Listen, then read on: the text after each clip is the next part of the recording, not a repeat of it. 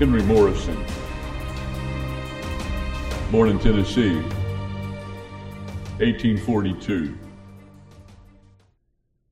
was a Baptist preacher and missionary.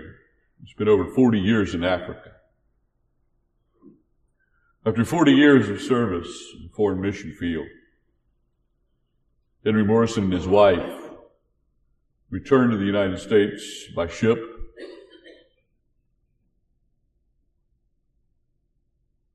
As they pulled into New York Harbor and approached the dock where they were to arrive, he noticed a crowd of people standing on the dock. He even pointed out to his wife, it's like, you know, we haven't been forgotten. There's some people here to meet us. But as he drew closer, he realized they weren't there to meet him. Unknown to him, President Teddy Roosevelt was on that ship. He was returning from a hunting trip in Africa. The bands played, people cheered, reporters gathered. All the attention was focused on Teddy Roosevelt. While Henry Morrison and his wife slipped quietly off the ship, obtained some transportation and made it to their room. Over the next few weeks, Henry was disappointed, discouraged. He felt like he'd spent his life serving the Lord and nobody cared. And yet the president comes home from a hunting trip and everybody cared. His wife cautioned him and said, honey, you shouldn't feel this way. And he said, I know, I, I, I know, I, I just can't help it. It's just not right. You know, so often in life, we know how we should act and how we should feel and what we should do, but still a struggle. Henry couldn't get it out of his mind and probably just a little let down and discouraged and somewhat depressed and wore out many years of service. Finally, after a few days passed, his wife said, Henry, you know God doesn't mind if you're honest with him. You need to tell him how you feel. Well, Henry, like all good men do, listened to his wife, went into the bedroom, got down on his knees. He told God just how he felt about the whole situation, what was troubling him. He wasn't there very long. He was very sincere, but it was a very short prayer. He came back in about 10 minutes. His wife looked at him and said, Well, like, it looks like you've resolved the matter. What happened? He definitely had a different, a different attitude. His joy had returned. So he said, Well, the Lord settled it for me. I told him how bitter that I was, that the president received a tremendous homecoming, but no one even met us as we returned home. And when I finished, it seemed as though the Lord put his hand on my shoulder and simply said, But Henry, you're not home yet.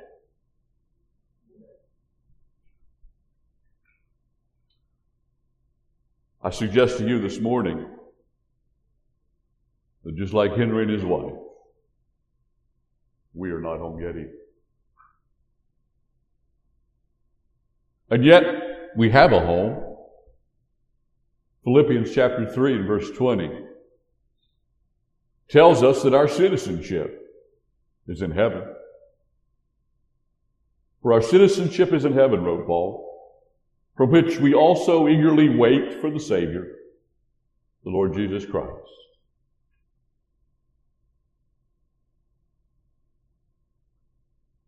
When we have our assurance of a heavenly home, and when we keep it in the forefront of our thoughts, then everything about our present state of mind changes. It makes a difference. It transforms us, it empowers us, it enables us. And most important to our topic today, we will be delivered from our anxieties. We've been talking about anxiety for the last three weeks, and this will be number four, and I promise this will be the last one. But this is a very, very up to the minute challenge for all of us in this world today, at this moment. And statistically, we find that, well, anxiety is a pandemic in and of itself. I found this breakdown. I don't know who came up with it, but I think it's very close to being right because I've seen similar ones from various sources. But I like the way he says this. He says, 40% of the things that we are focused on and that we're concerned about will never happen. 40% of what gives us anxiety will never happen. 30%, in addition to that, 30% of the things that cause us to be anxious are in the past and we cannot change them. 12% are criticisms that are mostly untrue people make of us. 10% of what causes us anxiety, he says, is our health, which only gets worse when we worry about it, by the way. And 8%, yes, 8% of what gives us anxiety, what gives us pause, which brings us to real concern in our heart and mind. That 8%, they're real. Real problems that we have to face or we're already facing. The question is, what do we do about that 8%? We know what Jesus said about the other things, Matthew 6. And we even talked about last week how when we are concerned, when we're worried, when we're anxious, we need to pray. And prayer is the antidote for anxiety. And that when we pray, the peace of God that passes understanding comes in and guards our hearts and souls. And that's a precious truth. We also addressed the question last week, well, how often do we need to pray? And my answer was simply this, well, as often as you have anxiety. How long do you need to pray? Well, until the anxiety comes back. Or you should pray when it comes back, put it that way. That's how long the peace lasts. Sometimes a few minutes, sometimes a few hours, maybe days. But when anxiety comes, pray.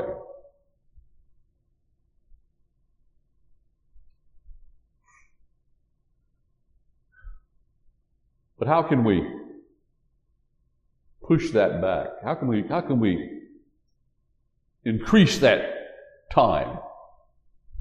We're all going to be afflicted from time to time in our hearts and minds. Anxieties are going to crop up. Now, it's out of control if that's often, but even if it's a few hours or a few days, we still need to address it. And we can pray about it and we can get relief. But, but what, what will give us some peace for a longer stretch, if nothing else? Because we're all dealing with that 8% for sure. And the answer to that is in our text today in John chapter 14, in verses 1 to 6. For Jesus is addressing his disciples here, they are full of anxiety.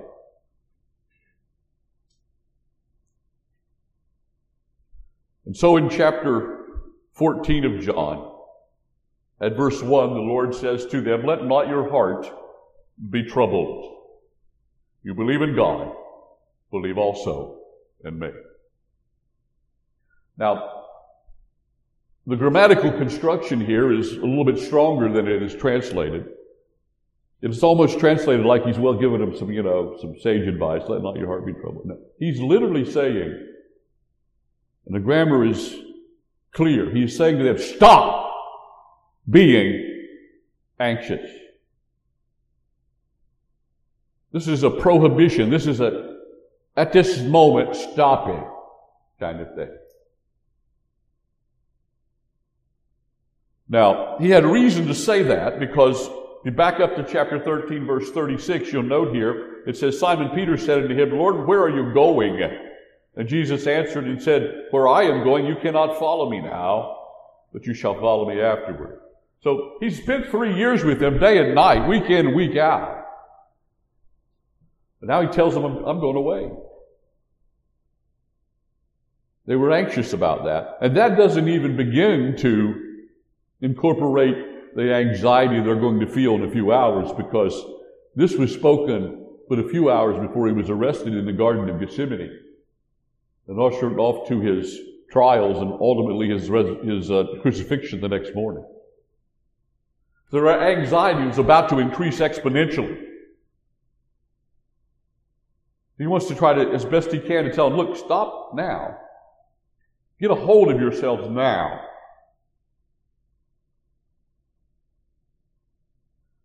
And so he says, let not your heart be troubled. Now the word trouble here refers to acute mental and spiritual agitation, anxiety. It's one thing when we read in the scripture that we shouldn't do something. And we should have reason to want to obey. But we really need more information. We need to know how to do it. And the scripture always tells us how we need to do what we need to do when it tells us what we need to do. You say, well, is that really true? Well, if you look hard enough and you look deep enough and you meditate on it and you absorb what it says, you're going to find that the scripture gives us not only the what, but the how. And that's exactly what Jesus gives to his disciples when he tells them to let not their heart be troubled. Now, the answer to the how question had to do with what they were thinking about, what they were focused on.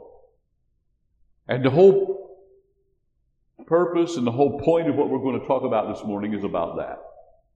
Maintaining our focus on the promises that God has made us.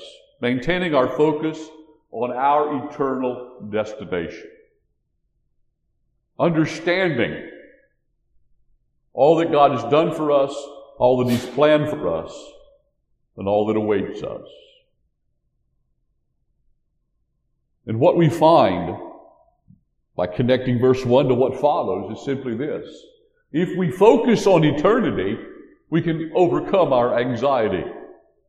Well, we're never going to overcome it completely till the Lord comes back, but we can sure push out and stretch out that period of time between this point of anxiety and this one. We can overcome it, not just for the moment, but perhaps for even a spell. So, what is it? What is it that this focus on eternity will do for us? What will it provide us with? And there's two benefits I want you to see with me this morning as we continue on from verse 1. The first one is this. If our focus is on eternity rather than our present challenges and issues and problems. That anxiety will be replaced with a sense of anticipation. Anticipation of a future home. Notice he says, let not your heart be troubled. You believe in God. Believe also in me. Why? Well, he was God. They may have had some difficulty totally processing that idea. They should have had it by now. If they didn't, they should have. But whether they did or not, he emphasizes it. Look, you are standing here with a troubled heart looking into the eyes of God. You have no need to be so overly anxious. For I am God in human flesh, God the second person, God the Son, the Lord Jesus Christ. And then he begins, after laying that foundation, to tell them what it was that he, being God, he whose faith they had placed in him, he being the object of their faith, was going to do for them in the future. And so the next thing he says is this In my Father's house are many mansions. If it were not so, I would have told you. I go to prepare a place for you. And if I go and prepare a place for you, I will come again and receive you to myself, that where I am, there you may be also. So he says, Look, you have something to anticipate. I am leaving. I'm going to leave you behind, but I will come back for you. Now, he hasn't come back yet. So, what he said to them is applicable to us as well. We are as much his children and as much his disciples as they were, in the sense that we are his purchased possession. We wait for his return. We should have a daily anticipation of our future home. Now, our home is already in existence. Look at it again. In my Father's house are many mansions. They already are. They were present when he spoke that 2,000 plus years ago. God's house will be our house. In my Father's house, he says, there are many mansions. It's already in existence. We just haven't taken up residence yet. Now, in this house of God, he says there are many mansions. Now, the word mansion here is a simple Greek word which means an abode, a dwelling place. Now, granted, it will be a mansion compared to anything we live in on this earth. But the emphasis is not that we will have our mansion. The emphasis is we will be in His glorious home. In fact, I think what he is saying here is this. There's one mansion. That's the Father's house. Which there's a lot of rooms. And we're all going to have our own room.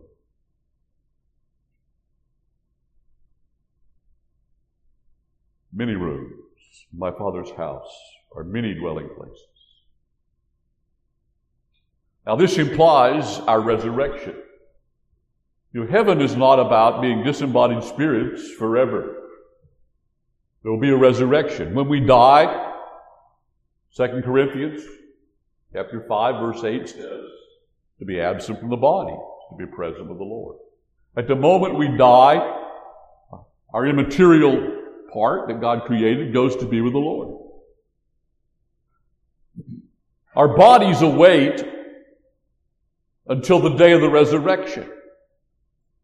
There'll be a resurrection of our bodies and a reuniting of spirit and body, and we will live in a physical existence in a real place. In the Father's house that already is in existence. And this house will be prepared for us. In my Father's house are many mansions. If it were not so, I would have told you. And I go to prepare a place for you. The house is in existence, but Jesus said, I'm going to the house and I'm getting your room ready. It's kind of like when you're having company. You're going to stay the night and you get their room ready.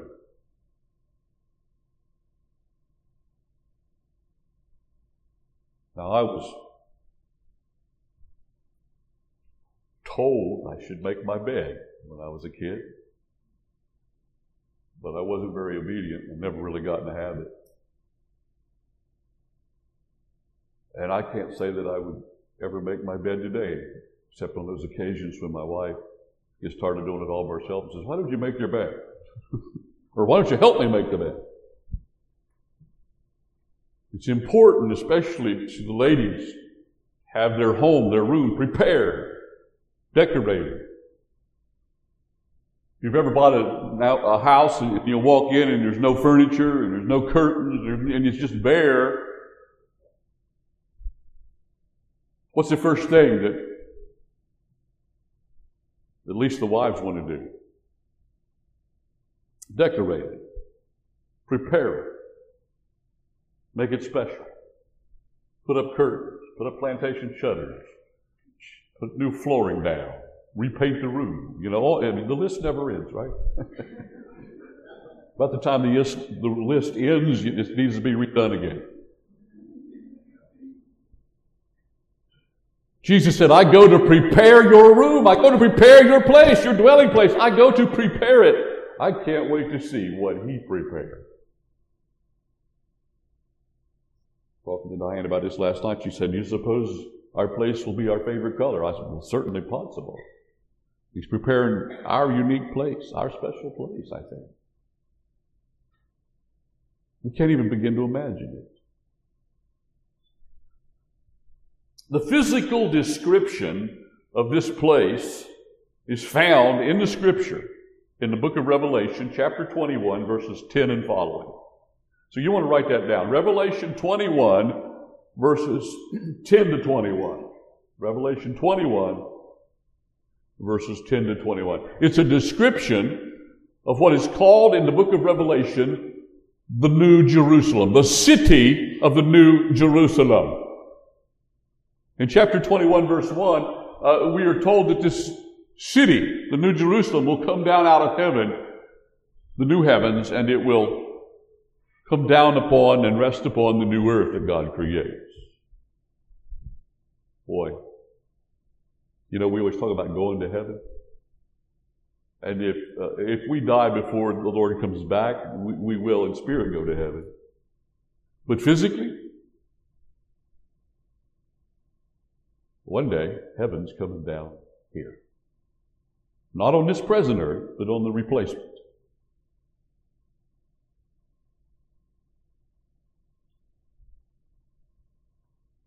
The description there is magnificent. You've heard much about the gates of pearl and the streets of gold and all of that. And I encourage you to read it and study it.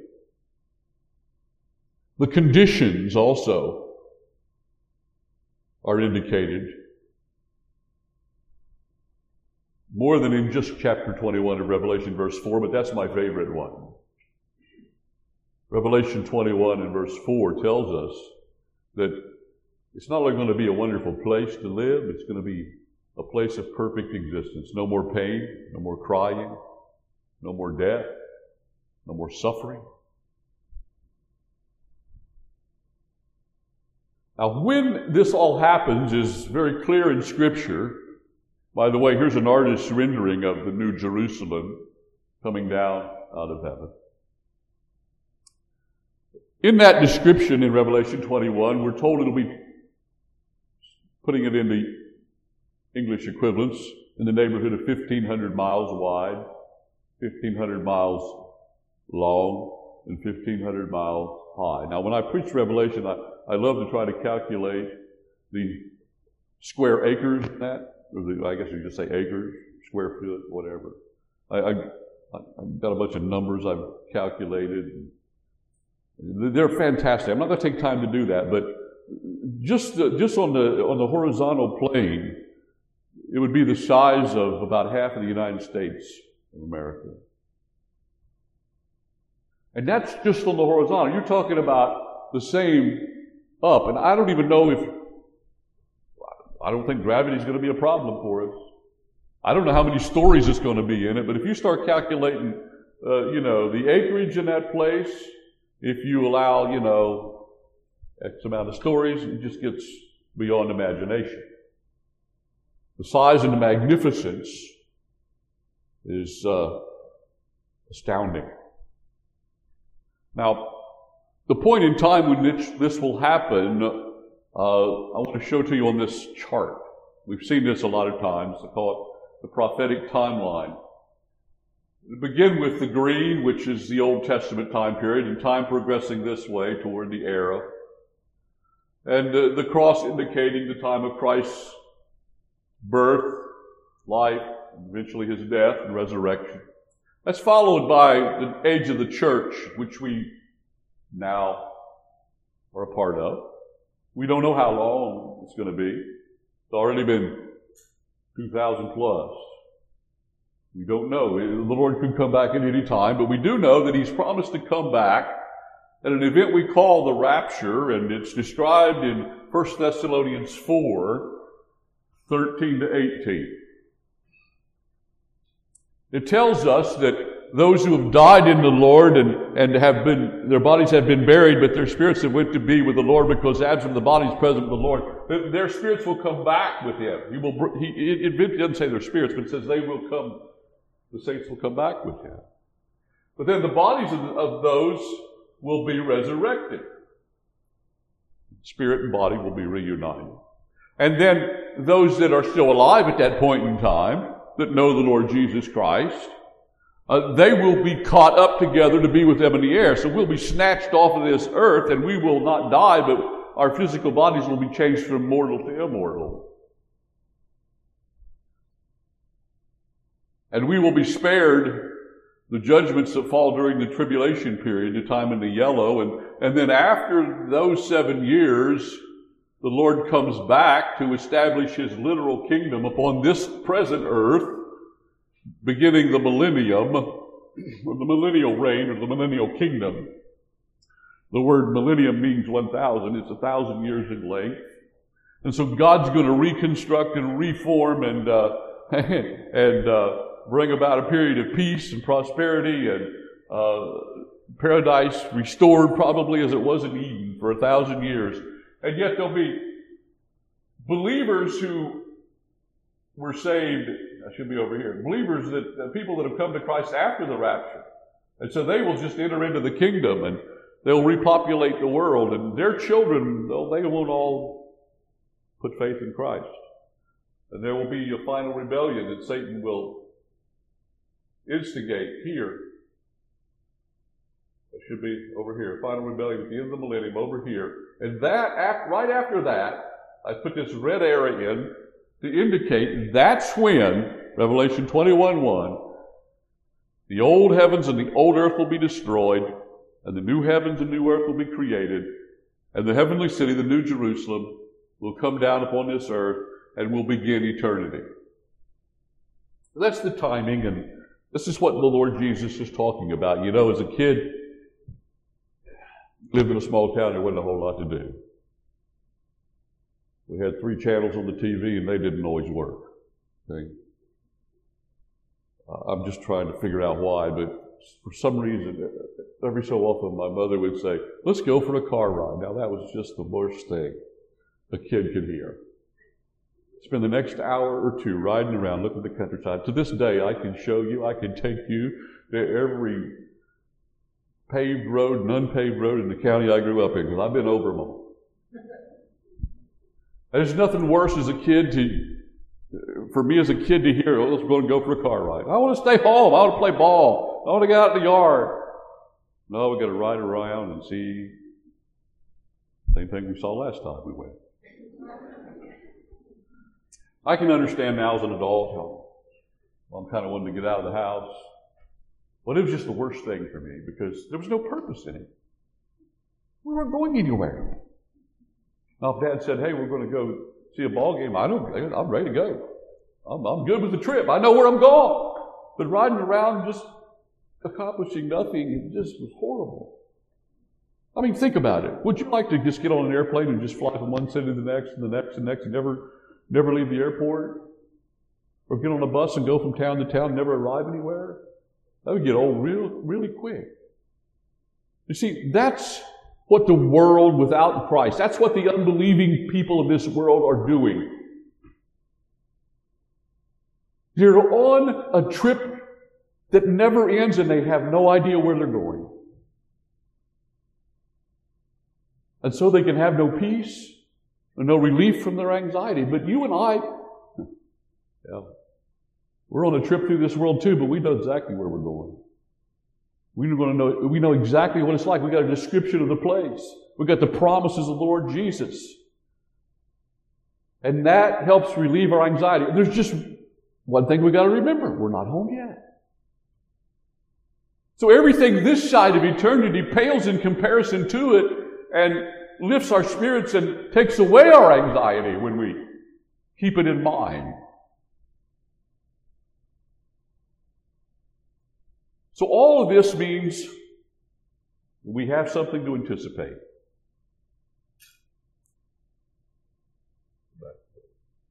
An anticipation that we can have in our hearts and souls that will push out and crowd out the anxieties and the things that are troublesome and worrisome to us. You know, we have 8%, yeah. We have some real struggles, some real problems. And God knows that's best for us because we won't grow and we won't be what He wants us to be until we face problems and learn to trust Him. He has a very positive purpose in it, though we look at all those things in a very negative light so often. But when we think about where we're going, changes everything.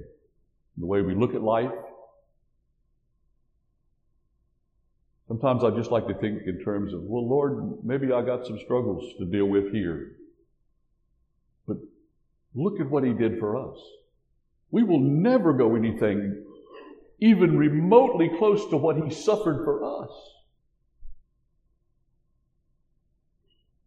And we have everything in the world to anticipate.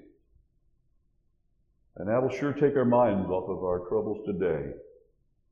So, what does this focus on eternity provide for us? Well, first of all, an anticipation of a future home. And then, secondly, it gives us an assurance of a grand reception. There's coming a day we're going to actually enter eternity. It's a special day. And we have every assurance that it's going to come about. Verse 3 And if I go and prepare a place for you, I will come again and receive you to myself, that where I am, there you may be also.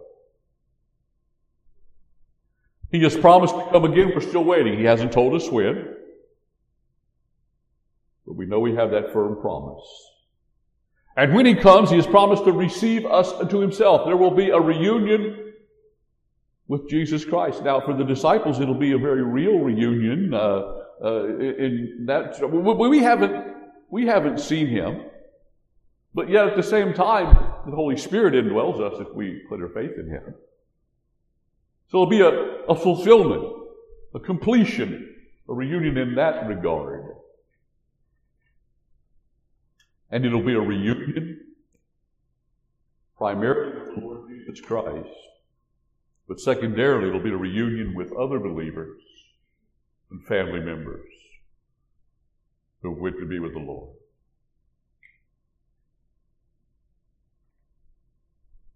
In 1 Corinthians chapter 4 and verse 18, after that whole description of the rapture that we've already talked about, verse 18 gives us some very important information.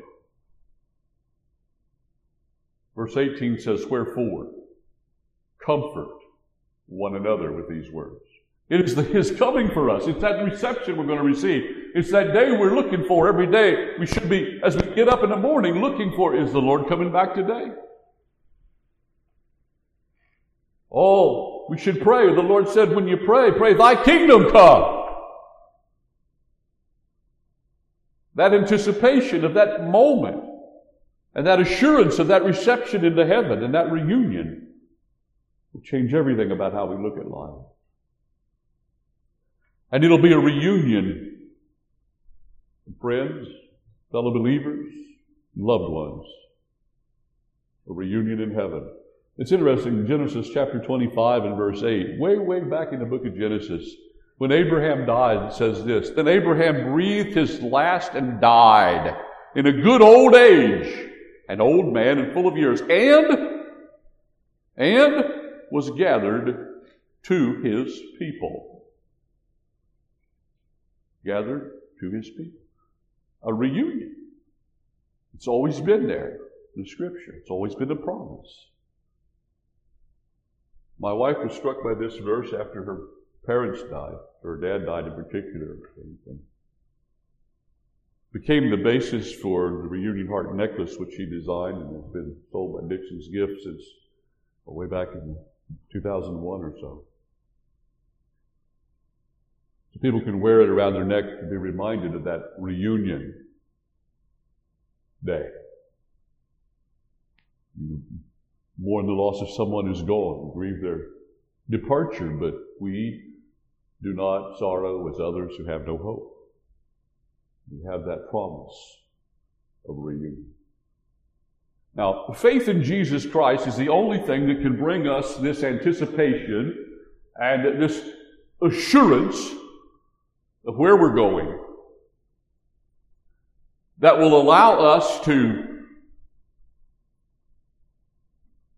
alleviate our anxiety. Look at it again now. At verse 4 now, he says, And where I go, you know, and you know the way. And the way you know. Well, they should have known. He indicates they should have known. Of course, they weren't sure what they knew. Thomas said to him, Lord, we do not know where you are going. How can we know the way? Jesus said to him, it's interesting, Jesus could have went into a long, long explanation. He just winds it all up in one verse. Jesus said to him, I am the way, the truth, and the life. No one comes to the Father except by me. By the way, the, the, the articles there are important.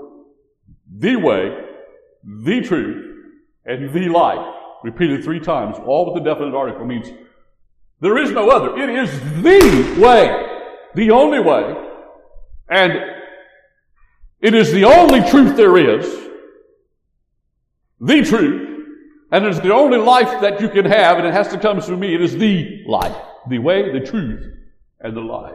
And then he, he emphasizes further by saying, and no one comes to the Father except through me. Now that's just not very inclusive, is it?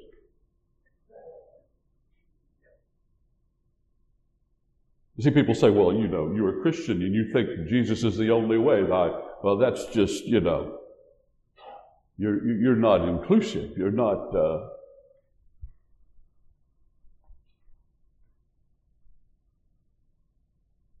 you, you're just not politically correct, you know? You're not fit to be on Facebook.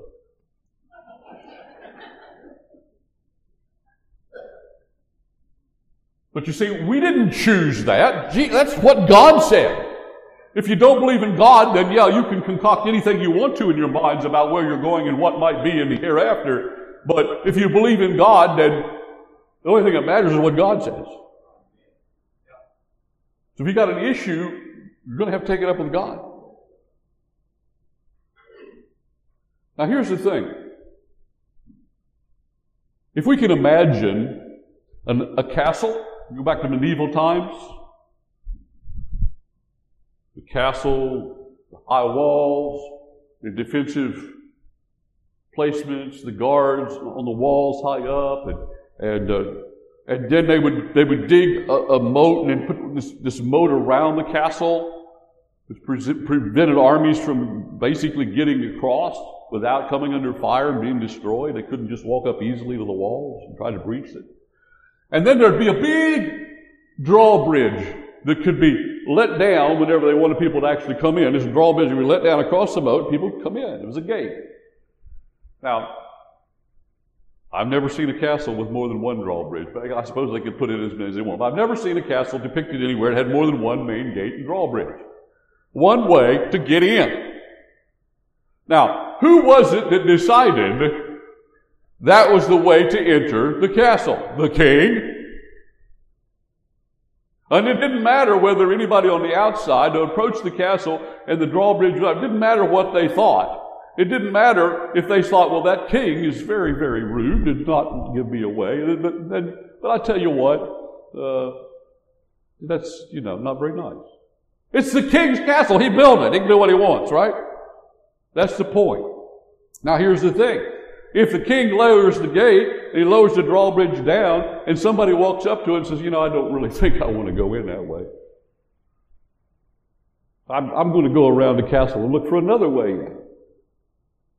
Because I believe the king should have provided multiple ways to enter. But it's not going to matter. You either go across that one drawbridge or you don't go in. Because it's the king's castle. It's the king's abode. It's the king's house. It's the king's mansion. And the king said, this is how you come in. Now, God is the king. God is the creator. And God has said, this is the way you enter. By faith in Jesus Christ. None other. Now you see, I suppose people would say, well, I can't believe you worship a God that's that, you know, that's that exclusive. That's crazy. What could be more inclusive than I died for you and you don't have to do anything but believe in me and trust me and accept me as your king and you can walk across? That's as inclusive as you could possibly get. It's free. But if you walk up to the bridge and say, I don't want to come in that way, I think, I think I'll go a different way, you're out of luck.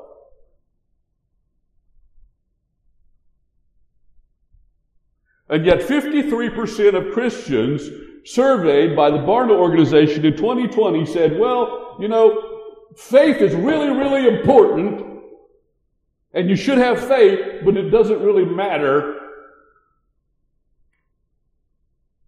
in whom that faith resides. That's just astounding.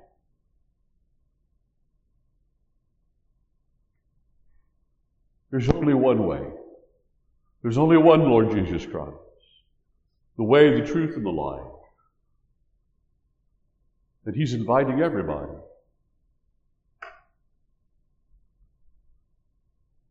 And yet some people think it's so important we have multiple ways. Well, there's a lot of ways that, deter, that, that, that, are nothing more than man's own efforts to enter the city, and they will all fail. Only God's way will bring success. I hope that this time together talking about what will alleviate, alleviate our anxieties will help us understand the importance of our mindset, our, our focus, our thoughts, because they control how we feel. They control our anxieties. Jesus knew that, and that's why he said what he said to his disciples that night. And then beyond that, if you're here this morning, or if you're watching by way of live stream or recording later, and, and you do not know the Lord, you've not placed your faith in the Lord Jesus Christ, you've not taken advantage of the free offer of salvation that He gives to you on the basis of faith in what He has done for you, please, please understand. He's done everything He possibly can. He died for you. He loves everybody. And the way of salvation is open. If you depend on something else, that's a false hope. Come to Jesus. Come in faith. He is the way, the truth, and the life.